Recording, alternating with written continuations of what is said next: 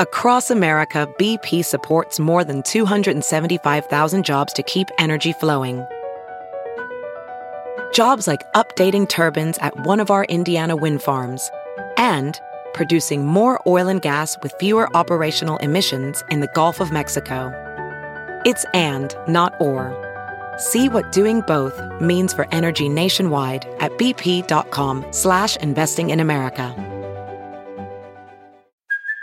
Hey, it's Kaylee Cuoco for Priceline. Ready to go to your happy place for a happy price? Well, why didn't you say so? Just download the Priceline app right now and save up to sixty percent on hotels. So whether it's Cousin Kevin's Kazoo Concert in Kansas City, go Kevin, or Becky's Bachelorette Bash in Bermuda, you never have to miss a trip ever again. So download the Priceline app today. Your savings are waiting.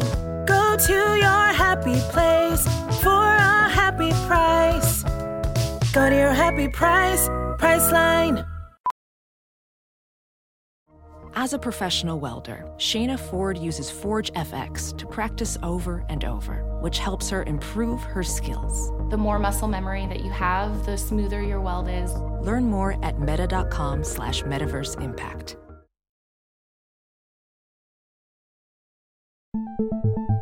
You're listening to the Wild seven Podcast Network. Listen different. The girl said she'd call me by ten.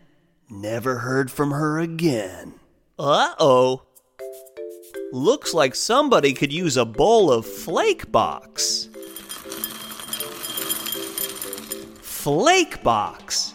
A new breakfast cereal for when you've been stood up by unreliable people who flake on an agreed-upon schedule. It's half past eight.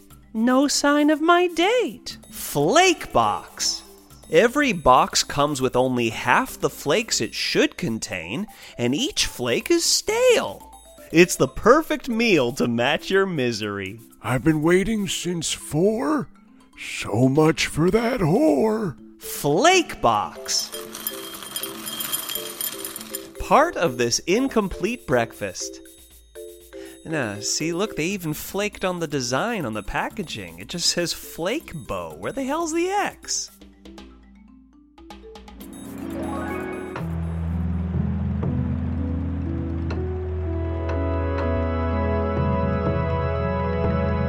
In the words of Alex Rogers.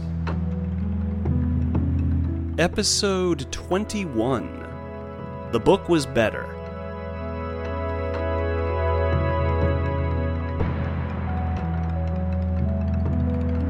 Come on in, get inside, move, move, move, move, move, let's go, let's go, let's go, hustle, hustle, hustle, hustle, good run, yeah, that's good, that's good, that's good, good running, good running, good running, good hustle, good hustle, good hustle.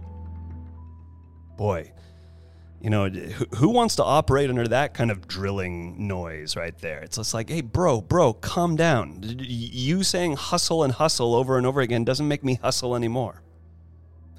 Well, hello. Silly and serious folk, and those who find themselves in between. This is Alex Rogers, recording and reporting from a timeless zone in which your listening is the now.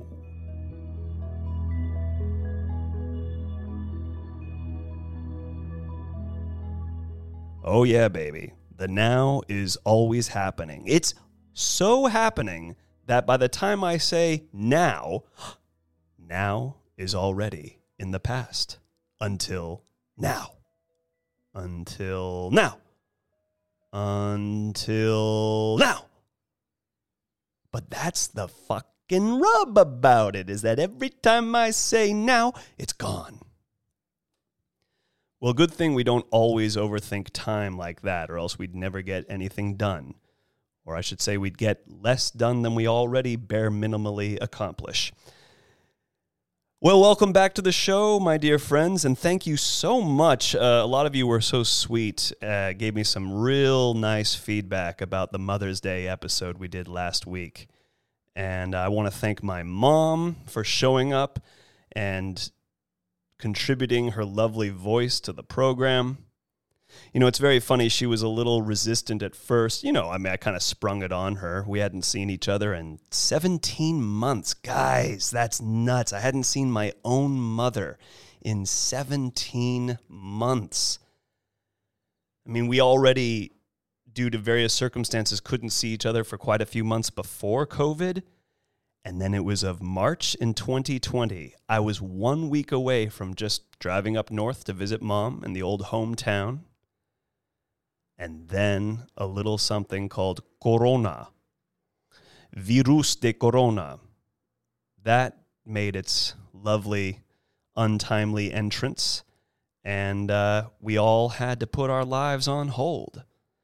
And, you know, it's very interesting. Here we are uh, still putting the pieces back together. A lot of people are acting like there was no virus to begin with, and some of these people acted like that the whole way through, and good for them. Nothing like denying reality and making that actually work out for you. Congratulations! You learned nothing all over again.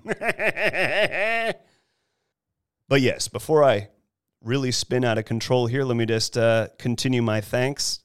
I'm so glad that you guys enjoyed that. You know, I, I'm I don't often consider the show to be interview based, but um, it was really, really good to have mom on the show, and uh, I hope to have some more guests in the near future. Today we're back to uh, some good old rambles and the brambles with yours truly, and we'll see what uh, percolates off the top of my head. What's left of it? Well, we're here now in downtown L A, baby. Good old downtown. D T L A. I like to tease my mom about that, too. My mom, being a librarian and being a daughter of linguistically powerful people, as I am a son of linguistically powerful people, I tease my mom all the time when she says any kind of initials.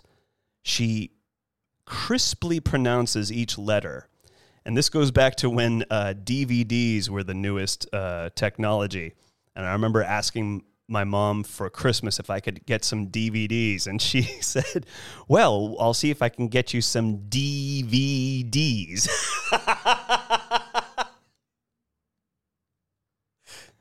I hope to see you ASAP. We are one hundred percent... S O L. Are you going to be recording in D T L A?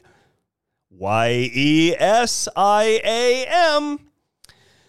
Um, no, my, I love my mom. And, that, and, and, you know, we tease the people we love. Uh, but, yes, thank goodness I come from two crisply pronunciating people. Pronunciating? See, uh-oh, uh-oh. You fucked your own argument in the foot right there. You're trying to tell people what's happening, and uh, and you you know you mess up your language. Well, that's fine. We're in the words of Alex Rogers, and some of those words get a little... Uh, but, yes, we're in D T L A, downtown Los Angeles. Los Angeles, Los Angeles. You make a right angle, you'll find yourself right there at the Los Angeles. But it's good to be back in the thick of it here. Sometimes I record at the pad, and sometimes I like to come to the actual Wild seven headquarters. And it's a little interesting, too, because I got a GoPro looking at me for this episode right here. So hopefully there's going to be a little bit of footage. But we don't say footage anymore, do we? What are you trying to do? Confuse the Z generation? Don't say these outdated terms. Let's not, let's not ruin... A coworker the other day said something so funny that just said it all. He was like, come on, come on, come on, people. Let's let's do this. Let's do this. Uh, none of this f- last season of Game of Thrones. No season eight of Game of Thrones here. Come on, let's keep it moving. Like, I don't get it, but I get it. And for those of you out there, if you've seen it, you get what I'm talking about. And if you haven't done Game of Thrones, well, you're in for a treat. And then you're in for something that's the opposite of a treat, the treatier it gets. But that's another conversation for another time. But yes, the reason I wanted to even mention in the first place that I'm here in downtown L A is that I drove myself down here today. And if anyone has been listening to my previous episodes, y'all know that I haven't driven in a minute. To catch you up to speed, and catch up to the speed limit, I have been uh, wheelless for a while now. Or I should say I've had the wheels. I, I've even had the axle and and the frame and the chassis and the roof, steering wheel, and doors and everything else that comes with a car. But the one thing that wasn't working, of course, was the engine and a couple other little nuts and bolts and doohickeys and gizmos. So that little sucker was resting in the uh, driveway for this whole time because uh, COVID hit, car wasn't working. We, for a while, couldn't really go anywhere. We weren't supposed to be visiting anywhere or anyone. I happened to be a mile away from the supermarket at which I work, so I just figured, all right, I will now be a pedestrian. And honestly, when you drive enough years in L A, you get sick of it. Now, see, I'm originally from the Monterey Peninsula. It's lovely driving up there. And one forgets that outside of a city, traffic is not really an issue. Most kind of, you know, reasonably sized towns, it's, oh no, traffic, we'll be here for twenty minutes. But L A will just kill your love for driving. If you started out like I did, driving these beautiful little coastal drives right there on the one near the Pacific Ocean, you know, you have a real sense of perspective and a real sense of like, yeah, we're driving to absorb and enjoy the world in which we move. But then you just, you drive too much in L A. I, yeah, I was listening to uh, Joe Rogan podcast the other day, and he mentioned something. He said, you know, you live in L A or these big cities long enough, you start to you lose your appreciation. And and and actually, the real phrasing of it was the the value of other human beings goes way down. Because if you think about it, and anyone here who's been in some L A traffic in their time, man, who do you care about at that point? Nobody! Fuck everyone! Fuck you for ever even getting in front of me for half a second, you motherfucker! We get so needlessly angry. Actually, our fearless leader and my good friend Nas Res, he, Nas Red, he's the only guy I know who, when we're driving and I see people doing impossibly stupid maneuvers around him, he doesn't he doesn't get mad. On my way over here, I was getting like snarly at, at just, you know, people. Even just the fact that I, I had a bit of a late start today. So, you know, if you leave after two p.m. in L A, good luck. And sure enough, getting here, there was just a lot of stop and go, stop and go, and you can just feel everyone on the road saying, if anyone gets in front of me for six seconds or less or more, I'll fucking murder them.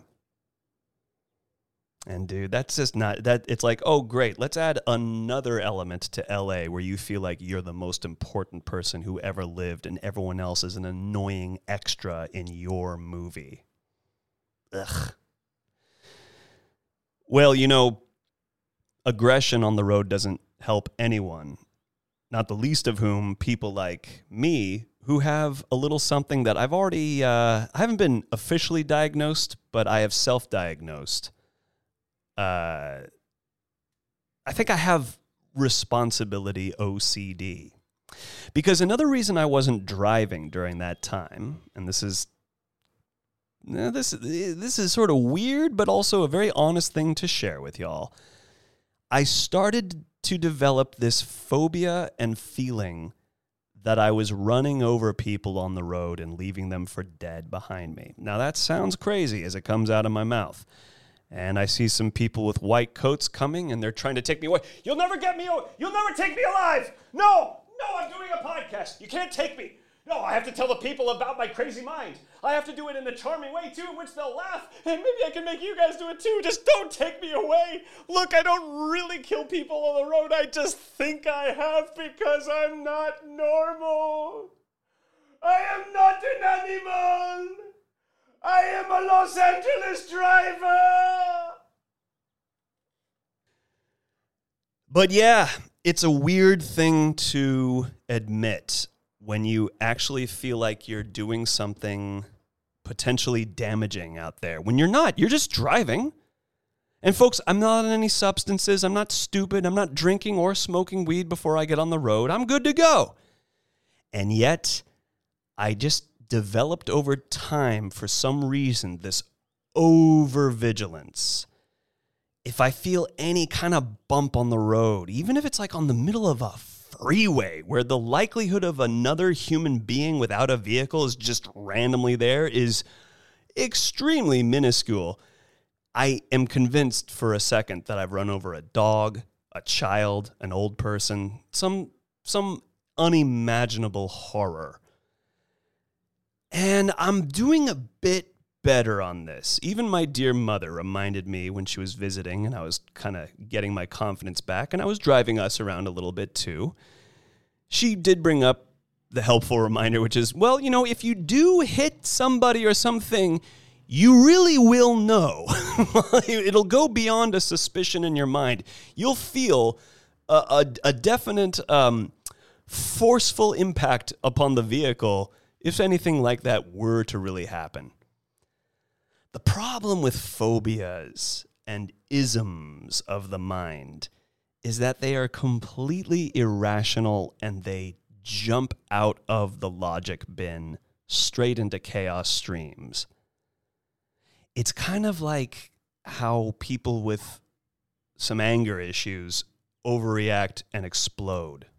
Now, Alex, are you going to really say some people, or are we going to maybe include you a little bit in that? Well, I don't want to scare you all and say that I have, like, rage problems, but, uh, you know, beyond my theatrical outbursts, like what you hear on this show, I do, you know, like many men, have a uh, a personal tango to work out in my own heart and mind and soul in regards to my relationship with rage and anger. However, nobody was hurt, obviously, and uh, I'm getting better at this, and I don't really understand where it came from, nor am I really trying to get that deep about it. I'm just reminding myself that as I get back into driving, shit doesn't just happen. And don't mind that little stereo sound behind me. Remember, we are in D T L A, where there is a lot of S O U N D. We're just getting back in that saddle, folks. Now, what's funny is if I were actually in a saddle and if I was actually riding a horse, which is something I have no idea, but you know what? Come to think of it, that's something to put on the list. I want to get good at riding horses. But the point is, I wouldn't be half as worried about running over people or things if I were on a horse. I think the reality is driving. Don't mind Rick James. He's playing outside right now. Um, I think the thing is, in reality, when you're driving a vehicle, you're going ludicrously fast. I mean, if you really think about it, we're all just agreeing to not crash. When every one of us is going seventy miles an hour, and if you're in L A, that's about ninety-five, not me, of course, but other assholes on the road, then we're all just trusting that we're all kind of cruising with the rules of physics at about the same rate, and we all are trusting that no one's going to just fly out into that lane, whichever lane they want, and cause a bunch of crashes, even though that happens. But it really is, if you think about it too much, the way I have, ludicrous.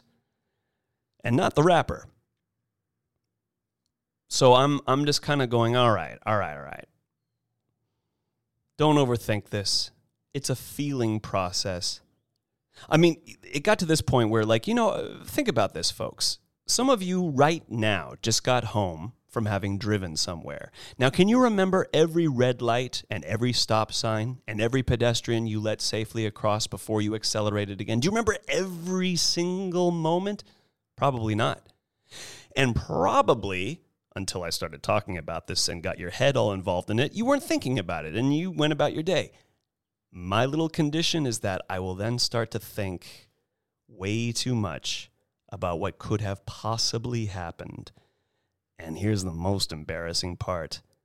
Even on my way to D T L A today, I nevertheless, on my way out, drove around my street a couple times just to make sure I hadn't accidentally hit this Amazon delivery package driver who was outside of his truck when I drove past him.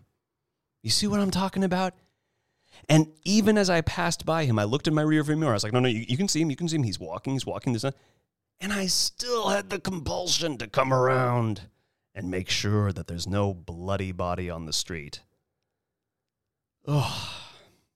If it sounds exhausting, you should try doing it. But don't actually try doing it, folks. Let me be the martyr on this one, and I'm doing what I can to uh, make this less and less of a big deal. So my pledge to y'all is when I'm done recording today and I drive home, I will, of course, be careful, and I'm not going to overthink it.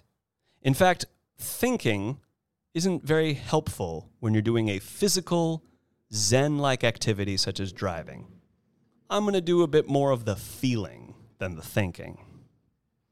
As for keeping myself entertained and happy these days, you know, we all got thrown off during this last year. You couldn't really go out to the movies. You couldn't really go out to a concert. And even stand-up comedy was put on hold, or you'd have to go to a parking lot if that was your thing. But what I was already into, and then what I just upped my game upon, is reading. And it's the simplest dang thing you can do, folks. It only involves you and a good bit of reading material that you genuinely like. And you can do it at home. You can be nice and cozy. You can do it with a glass of wine, a rolled up J, a loaded syringe. No, no, no, no, no, no. Not that last one. And you can just get into it. And I have upped my reading incredibly. Already was. There's no there's no like big success story like I could barely read, and thanks to COVID, I'm now a genius. Um, but I I am loving books even more than I had. And I used to be just a straight reader, meaning I was just doing novel novels. No pictures, no graphic novel. I, I even, and I hate to admit it, sort of poo-pooed the graphic novel for a time in my life. Which is odd because I loved comic books as a kid. Where I grew up, there was this wonderful woman, Cynthia, who was basically another grandmother to me. And she had bins and bins of old comic books. Old comic books. We're talking like from the fifties through the seventies. Some of them were held up by duct tape because they had been open and closed and, and, and crinkled and crumpled so many times. And it was everything from Casper the Friendly Ghost to uh, Wendy the Good Little Witch to um, X-Men, Batman, Superman.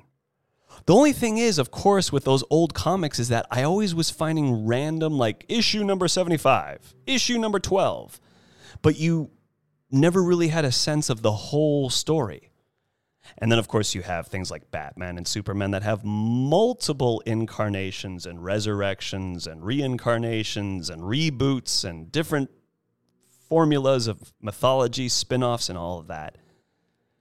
And, you know, I like all of it to a certain degree, but you know, this is something I have noticed. I, I'm a nerd, totally am, always will be, and I love it, and I and I own my nerddom.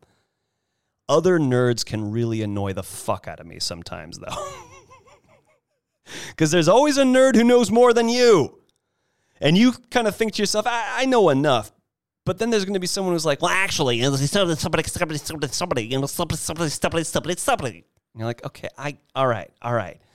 I was just trying to say somebody, somebody, somebody, but you had to go somebody, somebody, somebody, somebody, somebody, somebody, somebody. So, but I... I'm now owning my love for the graphic novel. And boy, oh boy, folks, I don't look at the graphic novel anymore as like an alternative to reading or as an alternative to cinema? Because I notice some people kind of think of it as like, well, it's the next best thing if you don't have a cool movie or if your book isn't good enough by the words alone. Bullshit. Because what's a cave painting without a blurb, if not the first form of storytelling we understand? We are visual creatures. And, you know, that also, uh, one of the reasons I like to read, by the way, I don't read for descriptions of things per se. Uh, some people, and by the way, I'm just going to say this, folks. Look, we we learned from my mother last time that she is a devotee to fiction. And I, as a result, growing up with someone who greatly respects fiction, I greatly respect it as well. Now, my dad, who who is no fool, definitely a, a smart man, but he, I remember him kind of dismissing the the merits of fictional reading. And I've seen a lot of people of that mindset. Why would I invest so much time in a bunch of people who don't exist in a story that's just made up and ultimately doesn't matter? I just read books on how to fix engines and what kind of chemical bond goes with this chemical bond. Just simply information. Nothing more, nothing less. I'm just here to absorb information. No, there's no, there's no mystery. There's no fantasy. There's no reason to imagine anything. Life is just one logical explanation. All you need is two plus two and uh, a little room for uh, R and R. But don't get too involved in this reading. These people never existed. What's the point? Well, look, man, I don't know who said it, but I agree with them. A while ago, there was one of those, like, you know, reasons to be reading more. Your empathy is increased when you are reading about fictional people, because just because they didn't exist, who the fuck cares? They exist right now on the page. And some people who kind of, you know, I've I've told people like, man, I, and I hate to admit, I am that guy who says something that we all can't stand, that even I fucking can't stand. The books are better. The book was better. Nah, no, no, the book was better. I'm I'm so that guy. But like, for example, okay, I slowly... But it, but I accomplished it. I finished it. But over the course of three years, I read the book It by Stephen King. Now, it's not that I wasn't enjoying it and that's why it took three years. It's just that, you know, it is ginormous. It makes The Stand look like a novella. It is about, at least my copy was just shy of twelve hundred pages. I mean, guys, like, Jesus Christ. And and I loved the book. Loved it, loved it, loved it. And I will be the first to suggest eh, it could le- it could lose about three hundred pages and still be amazing. You know what I mean? But I loved it. And the book is so much more than just a creepy demonic clown killing people. And my big fucking issue about movie adaptations of complex issues is that they reduce it to the most bare minimum nonsense. So that, and I, I'm trying to be more loving and caring and and and uh, uh, sort of open-minded these days, but I'm just going to call it for what it is. I wasn't a fan of that two-parter recent It movie. And here's one big reason. You can tell they were only focusing on, ah, scary clown. Oh, no, scary clown. Oh, oh God, I hate, oh, clowns are so creepy. I, I hate clowns. All right, I, I'm going to be a little insensitive here, but find a better phobia. Clown. How many times do you see clowns in your life? Okay, people afraid of heights, I got your back. Afraid of dogs, afraid of birds, afraid of uh, spiders. Those are everyday things that you can actually encounter. Afraid of clowns? Oh, I'm sorry. Do you keep going back to carnivals? Do you keep finding yourself in a fun house? What's going on here? How many movies really are about clowns, especially scary clowns? And the thing about It, ladies and gentlemen, is that the clown persona of this killer demon creature is just one of its many faces. Yes, it often shows up as a clown because that's an easy way for this demon to get close to children and kill them. But God, I hate these movie adaptations of like Scary Clown Time. Two hours of Scary Clown Time. Scary Clown. Scary Clown. Oh God, I hate clowns. They're so scary. Man, you you wouldn't last one day in the French theater. But it's not about a scary clown. When I read It, that was a story about the... Re- you know what It truly is about? Because because the other thing, too, is I find when people who don't really read, and I know, I know, I know, I get a little judgy about that because it's something I do a lot and because it's kind of something I know how to do, and I see a lot of people copping out on it and not getting into it. I'm a little like, ah, ah, ah, ah. It, it's kind of like when you take the time to run a marathon and then someone else says, well, yeah, I I did those twenty-six miles, but I was in a Jeep. Okay, good for you, but I fucking took the time to run that twenty-six point two miles. Just because you did the same trip, but you were in a Jeep, man. So the Jeep in this instance is just watching the movie adaptation or only reading Cliff Notes. But like, if you think It is only about fending off an evil clown, you're missing out. Because the story of It is about growing up. It's about how scary it is to be a child and how on top of an actual fucking killer clown from outer space, from the netherworld, from wherever, is trying to kill you.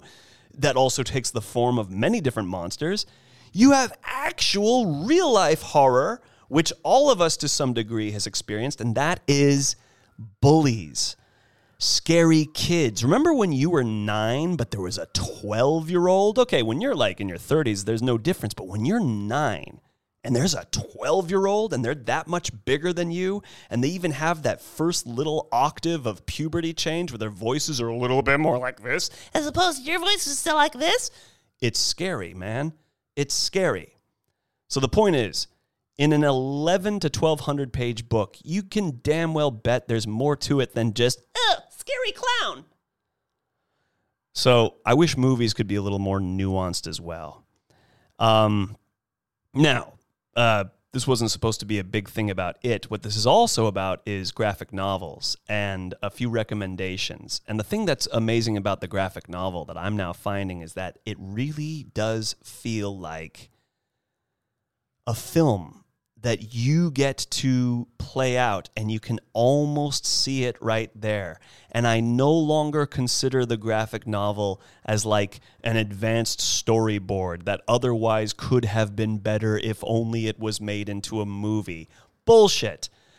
Point in case, most movie adaptations of Alan Moore's work, that's Watchmen, From Hell, V for Vendetta, most of those film adaptations, they ain't that hot because it's not the same thing. And just like a really well-written novel novel, a really well-written and well-illustrated graphic novel is its own beast. I think I lived my life for a long time thinking that the ultimate expression of anything would be a movie. Nah, the play ain't enough. Ah, the novel ain't enough. Ah, the graphic novel ain't enough. It's all supposed to be the movie. I don't know so much nowadays. You know, one of my favorite graphic novel guys also happens to be one of my favorite film directors, and his name is Alejandro Jodorowsky. And he's done a lot of twisted cinema, but two that come to mind, and they happen to be two of my favorite movies ever made, El Topo and The Holy Mountain. These are incredible films. El Topo is basically what would happen if God, and I mean like desert God, like a Yahweh type, like bearded, punishing God, was a gunslinger. What if God had six shooters and told people, "Soy Dios, I am God," and killed people with the same wrath and vengeance as that old world god would do? And also what happens when that god gunslinger then has to learn his own version of forgiveness and transmutation and transmigration of self and soul. And then his other movie, The Holy Mountain, is just a fucking kaleidoscope of madness. And I wouldn't even know how to describe that movie other than it's like a a safari, a tour through the human condition. And it gets damn near outer spacey in terms of its explorations.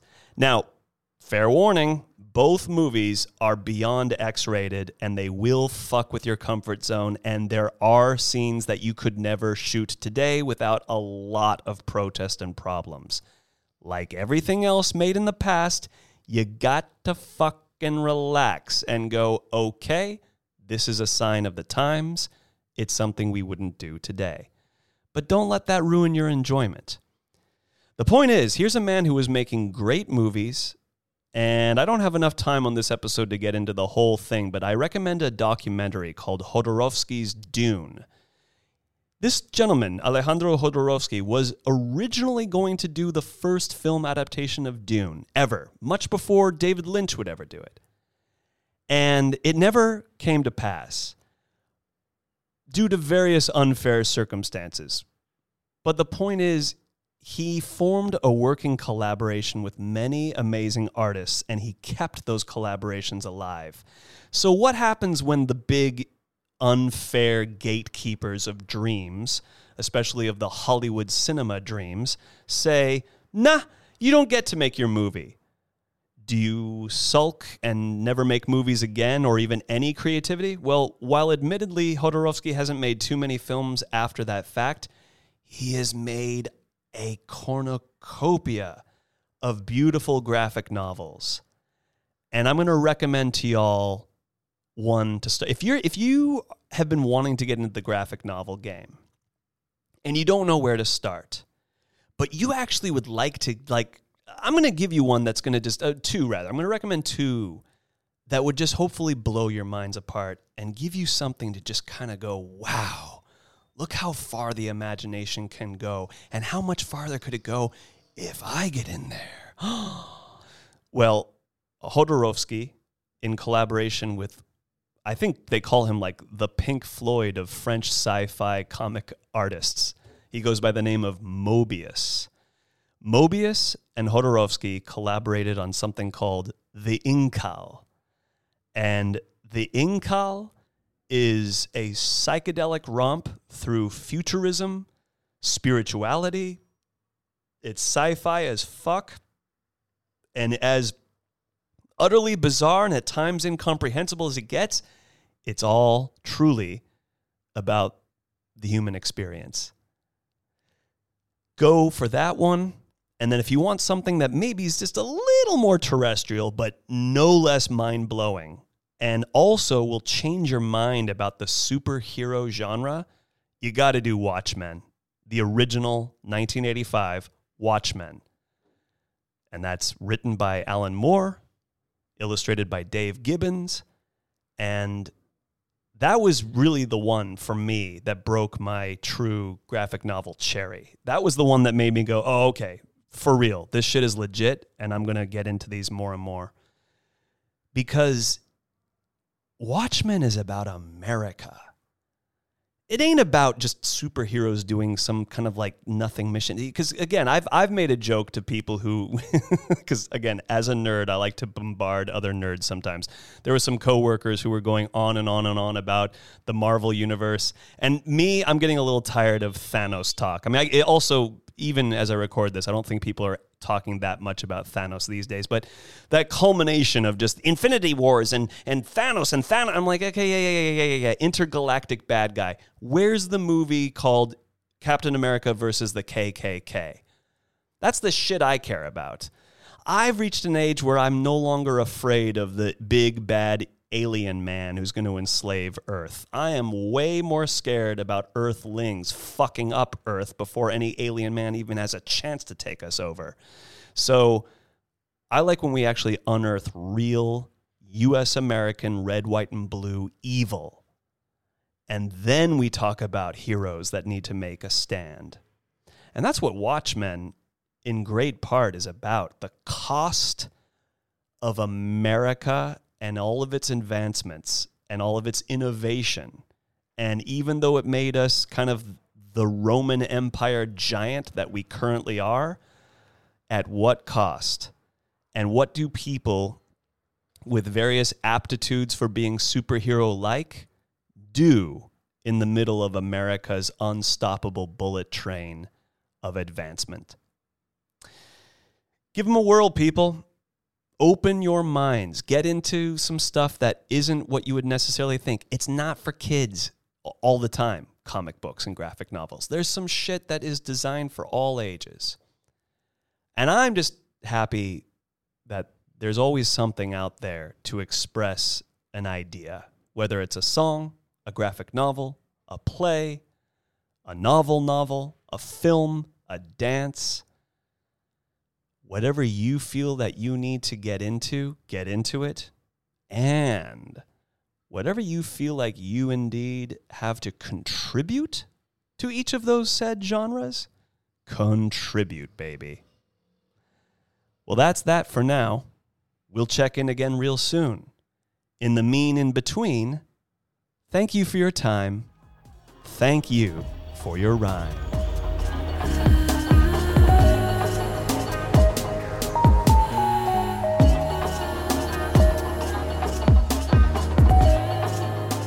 In the Words of Alex Rogers is a podcast orbiting the mothership of Wild Seven Studios. Music by Inca Rose. Keep your ears open for Storyscapes, Simpin' After Dark, and other audio goodies from Wild Seven. And keep your eyes open for its first feature-length film, Debbie and the Devil.